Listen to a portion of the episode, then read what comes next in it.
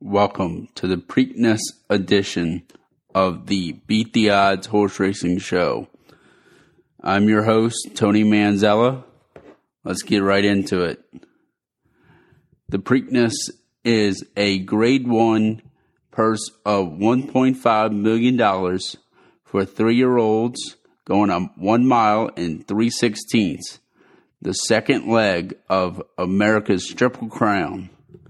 We don't have the winner of the first leg of the Triple Crown as Rich Strike has decided to skip the Preakness in order for the original plan before he got into the Derby and run in the Belmont Stakes. Let's get into the Preakness. Number one, Simplification, owned by Tami Bobo and Tristan De Meric trained by Antonio Sano and ridden in the Preakness by Johnny V. Number two, Creative Minister, owned by Fern Circle Fern Circle Stables and Bach Racing LLC, trained by Kenny McPeek and ridden by Brian Hernandez. Number three, Fenwick uh, owned by Villa Rosa Farm and Harlow Stable. Trained, trained by Kevin McCathan and ridden by Florent Geroux. Number four, Secret Oath, owned by Briland Farm, trained by D. Wayne Lukas, and ridden in the Preakness by Luis Saez. Number five, early voting, owned by Klaravich Stables Incorporated, trained by Chad Brown, and ridden in the Preakness by Jose Ortiz. Number six, Happy Jack, owned by Calumet Farm, trained by Doug O'Neill, and ridden by Tyler Gaffalione. Number seven, Armagnac, Armag, Armagnac. I butched that up, and I'm sorry for that. Owned by SF Racing LLC, Starlight Racing, and Madaket Stables. Trained by Tim Yakteen and ridden by Irad Ortiz. Number eight, Epicenter. Trained, owned by Winchell Thoroughbreds LLC. Trained by Steve Asmussen and ridden in the Preakness by Joel Rosario.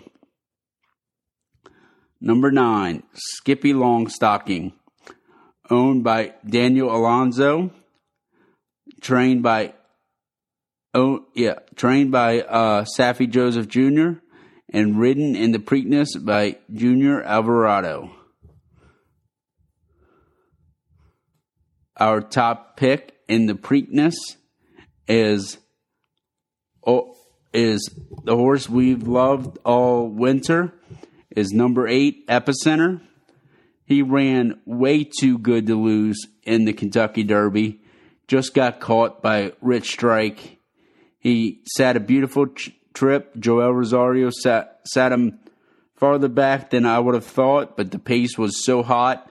They went 45 and 1 it's he's exact he was exactly maybe he needed to be a little bit farther back but he was exactly where he needed to be. Came running, just second best Derby day. We'll think he'll be first best under the line in the second jewel of racing's Triple Crown, the Preakness.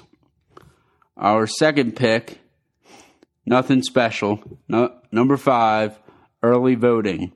He's the speed of the race. I think he'll have more up there than people think with uh with uh, Fenwick being in there. He's got speed, and among others, Arab- Arabnak, Skippy Longstocking showed some speed. So there's more speed, but I think he'll be too good. He's better than the other speed. He'll be there toward the end. Our third pick is where things start to spice up for us is number two, Creative Minister, This horse has is a neck away from being undefeated.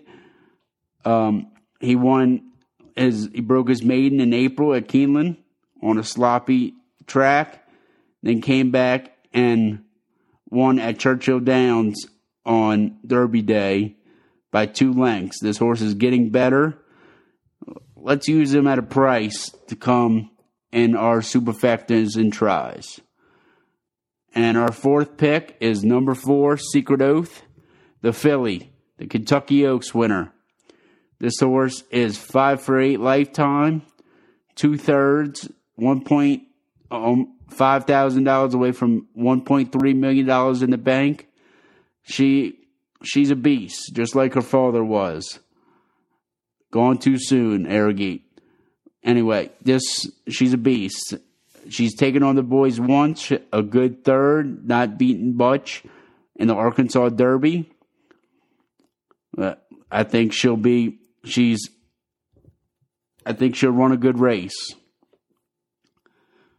So to recap, number eight, Epicenter to win the second jewel of the Triple Crown, the Preakness. Second, early voting. Our third choice is number two, Creative Minister. And to round out our superfecta, number four, Secret Oath.